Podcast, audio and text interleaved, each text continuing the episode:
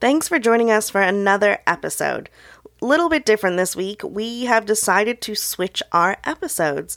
So today you will be hearing our last Suffragist Saturday episode. Yes, on a Wednesday because the last date to vote early is tomorrow, Thursday, the 29th of October. We hope that if you're still looking for some inspiration to vote, you might find it here. If not, at least you get a good story and a good backing behind, well, some of the people who won are right, at least Maggie and mine's right as women to vote in the United States. We will still be releasing an episode on this Saturday. It's going to be all about witches because, well, it's Halloween. So keep an ear out for that. We hope you enjoy both this episode and the episode on Saturday.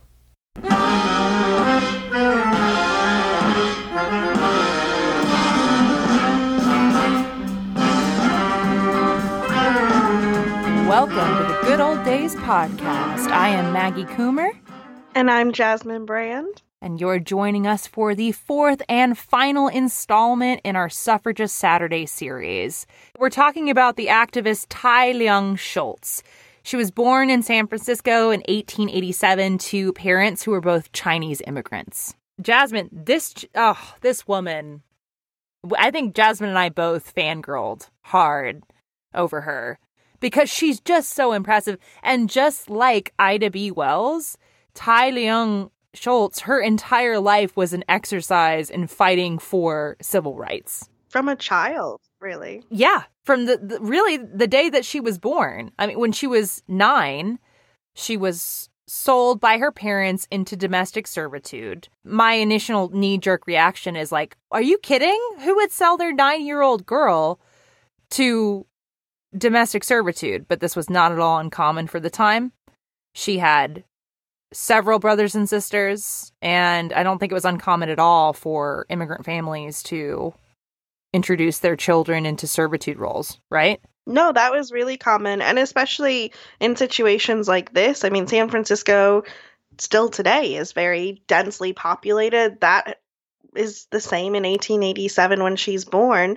There are a lot of immigrant families, very small living quarters. And so I think probably in the eyes of her family, like if they're sending her to be a servant in a household, they're giving her more space, they're giving her a role where she's earning money. Some of that money, of course, is going to go back to the family, especially because they sold her into it. So that means that the, the, the people who took her as a servant gave the family money and so I, I imagine that was probably categorized as a salary, right? And it was given directly to the parents. Yeah, it would have been viewed that way. It looks like looks like slavery. Looks looks a lot like slavery, but the 13th amendment says we can't do that. So, yeah. let's call it something else. With the exception of the commission of a crime, right? Of, of course. course. Yes. Yeah, that's that's yes. when it's acceptable. Yeah. Yeah. So there's there's a lot of problems with this, but this is a, an outcome that we're seeing more and more after the passage of the 13th Amendment of we can't call it slavery, so we'll call it something else, but it's going to look very similar. There were miscegenation laws that were what, segregation laws? So they were segregation against marriage and relationships between intermarriage between yeah, races. intermarriage or relationships kind of in general. And then okay that piggybacks off of segregation laws that already exist. So it basically it, it takes it takes racial segregation at its basis basic form and it applies it to romantic relationships. Another form of exploitation we see happening within this own family is an arranged marriage. So outside of California, different laws, the family arranges for Tye's sister to marry an older man. I think he was from like North Dakota. I saw Montana, Idaho, and North Dakota, and three different representations. Yeah. So basically, she would have never come back, never seen her family again. And she was arranged in this, again, arranged marriage. There's going to be some payment involved. And we would look at this today as essentially being trafficked or like sold into sex work in, in some form or fashion. So there's this marriage arranged to a much older man. She runs away. She doesn't want it. She knows what she's in for and she has a boyfriend. She runs away and that's it. But the family now is on the hook. They have promised a marriage. They promised a girl. They promised a girl to this man yeah, they promised a girl to him. And next in line was Tye. Yeah. Yeah, next in line is Tye. And she will be sold to this man and go off and marry him and all of the abuse that follows that. That's the plan. That's the plan, anyway. Tye Leung says, No way. Absolutely not. And she runs away from home. And she runs to a Presbyterian mission within San Francisco, right? She does. Run by a woman named Donaldina Cameron? Yes. Okay. So tell me a little bit about this mission. Tell me, like, what does Tye do once she gets there? So she had actually befriended Donaldina um, before this happened and that was as a result of this like whole servitude situation. Her uncle had saved her from that had taken her out of that situation. She started going to a mission to be properly educated and befriends this older woman named donaldina. And her whole thing her whole goal in life was to rescue women and girls from trafficking and forced sex work just like Tye was facing. And and this is a this is a massive problem at the turn of the 20th century. Uh, and one of the documentaries that I watched I, I believe by 1890 of all of the Chinese immigrants in California, only 4% were women only 4% of all total Chinese immigrants in California by 1890 were women. So sex trafficking was rampant. And Donaldina wasn't having any of it. And she is actually going to um, employ Tye Leung as a translator because Donaldina, well, she's not going to take this fight lying down. What does she do to rescue young women and girls from sexual uh, servitude, sexual slavery in San Francisco? What does she do? Well, when she hears of a location where this is happening, she will take a literal axe and go and knock down the door with her axe also acts as a weapon for when she needs to defend herself, of course. And she'll go and take them out of there. Like you are not going to stand in my way. I am taking these these girls and these women out of this situation, and they are coming with me, and you are not going to come and find us. And that's how she does it. And she is credited with rescuing over 3,000 women from this situation, which is incredible. Especially this is the late 1800s, early 1900s. There's, you know, no real advocacy. It is individuals like Donaldina going out and taking it upon themselves to be able to do this. I, I think it's pretty amazing that Tye Leung is participating in I mean, she's they're essentially emancipating sex slaves, right? And I think it's amazing that Tye is a teenager when she starts doing this. So she's acting as a translator for these young uh, Chinese women um, who, you know, obviously they're coming straight from China and they haven't had an education. They don't speak English, so and the language barrier there is probably pretty, pretty um, uh, pretty intense. So she acts as a translator and she really actually makes a name for herself as a translator, right? She's really easy to work with. Um, you know, like local governmental entities will call on her and she actually she ends up working for the state, right? In 1910, she becomes the first Chinese American woman to take California's civil service exam. She passes it and then she becomes a government employee as a translator at the immigration what complex Angel Island. She goes from working with Donaldina Cameron, uh, saving Chinese women from sexual sexual servitude, to working as a translator for incoming Chinese immigrants. And by getting a job at Angel Island, Tye Leung is able to spot women who could be trafficked, alert Donaldina, and they prevent that trafficking from happening.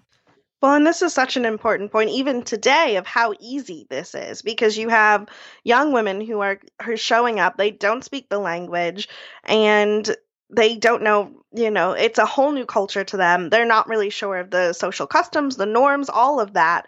And, you know, a kindly older woman approaches them and says, Oh, well, you can come and stay with me. I'll feed you. I'll get you work. And that sounds like a really good offer. However, when they actually get to these places, what they're actually doing for work and to keep their place is being sold into sex work. And so that is still something that's still a tactic that is used to this day. It's it's not changed. Absolutely. So we we we picked Tye Leung for our suffragist series. So let's talk a little bit about why we did that. In May 1912, Tye makes headlines around the country because she does what exactly, Jasmin? She was the first Chinese American woman to vote and by some estimates, not just in the United States, but vote in the entire world, which is incredible. And she talks to, of course, some of these newspapers, and I think the quote she gives them is really, you know, quite poignant and goes exactly with the suffrage movement.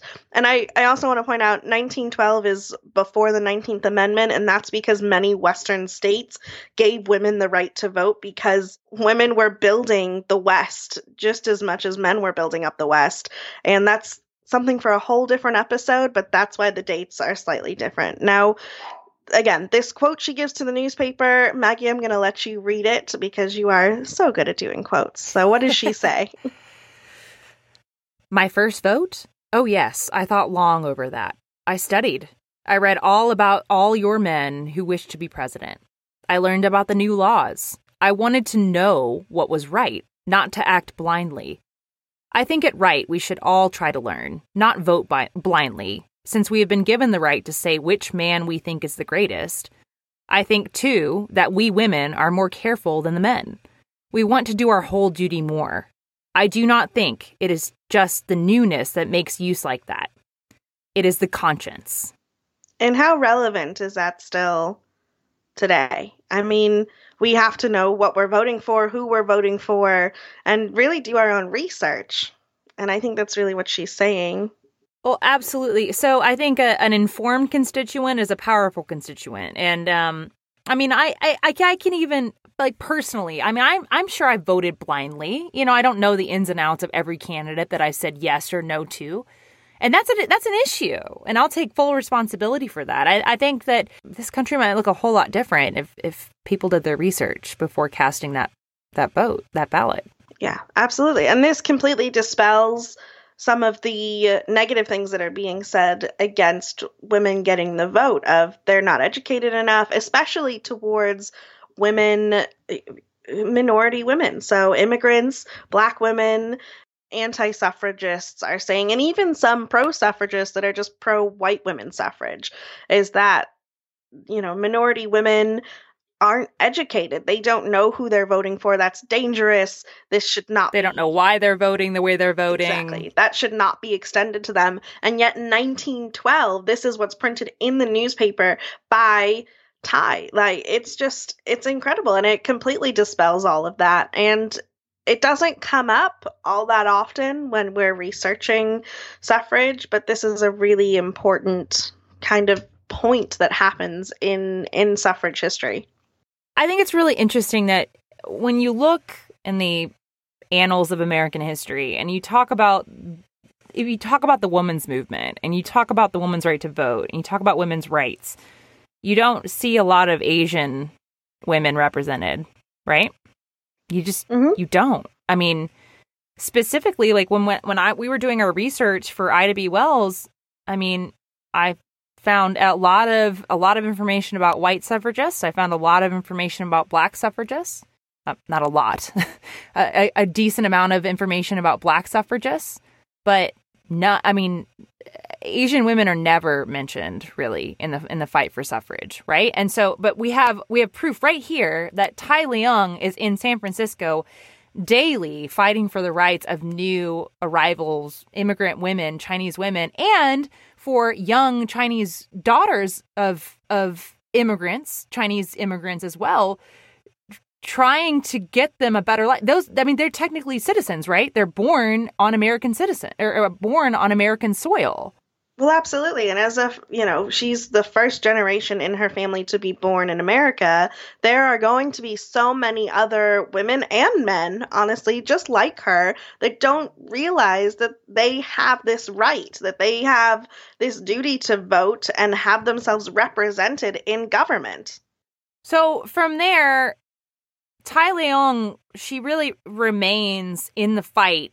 I feel like she's like boots on the ground. That, that her entire life is boots on the ground fighting the fight for actual real life people. She's not just, she's not a, a talking head. She's not giving speeches and talking about a general group of people who are underrepresented.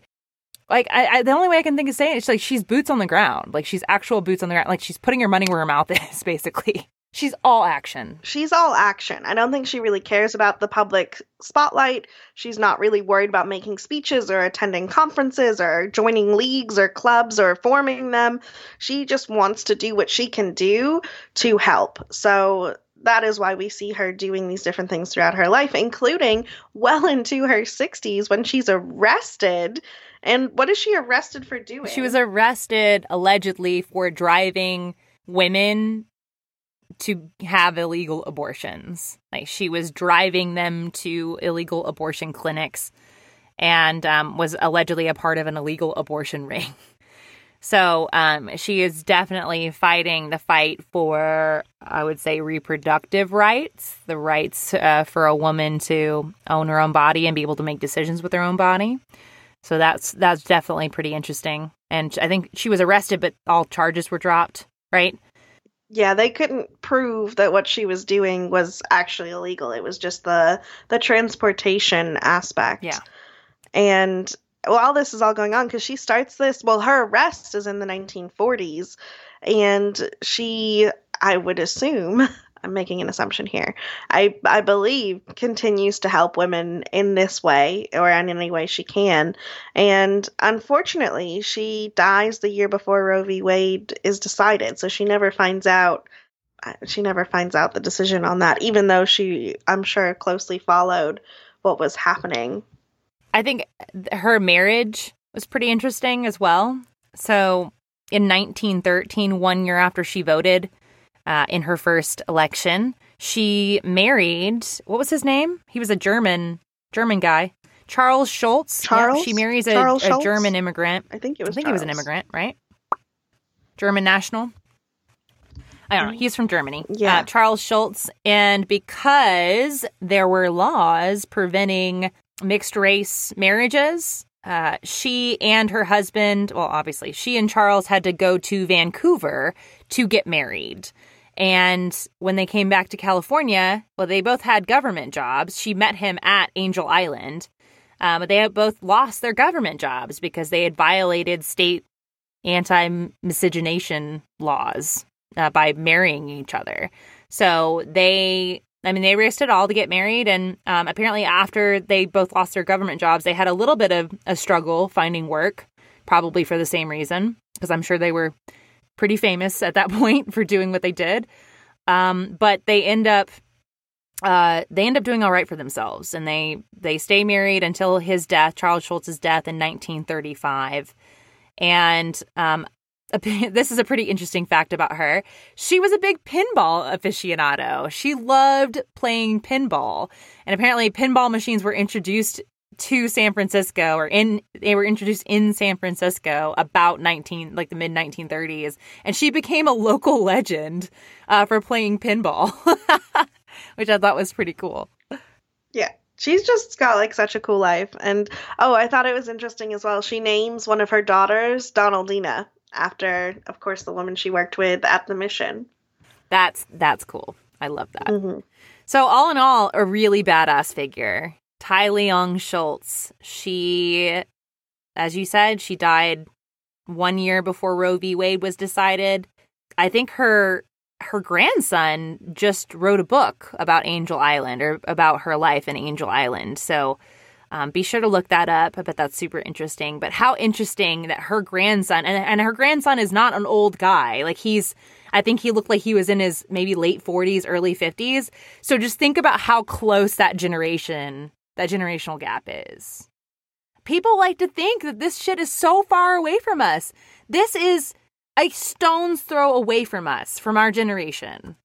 Well, and he didn't even know any of this about his grandmother. He was approached by someone making a documentary, or might have been when they were making. There's a play about her as well, and he was asked like, "Oh, do you like know have any family stories? Is there anything we can include?" And he's like, "I have no idea what you're talking about," and then goes into this like big study of her, and that's where this book has come from. So how awesome for him to find out like what a badass his grandmother was, but also that we now have more of this story because of his research. That's amazing. That's really cool.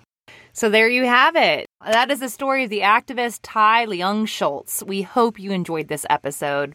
If you liked what you heard today, I want you to head to Apple Podcasts and drop us a five star review. Uh, I would also like for you to visit our website, thegoodolddayspod.com. We have a contact form there if you'd like to send us episode suggestions or just tell us how you think we're doing. We'd love to hear from you.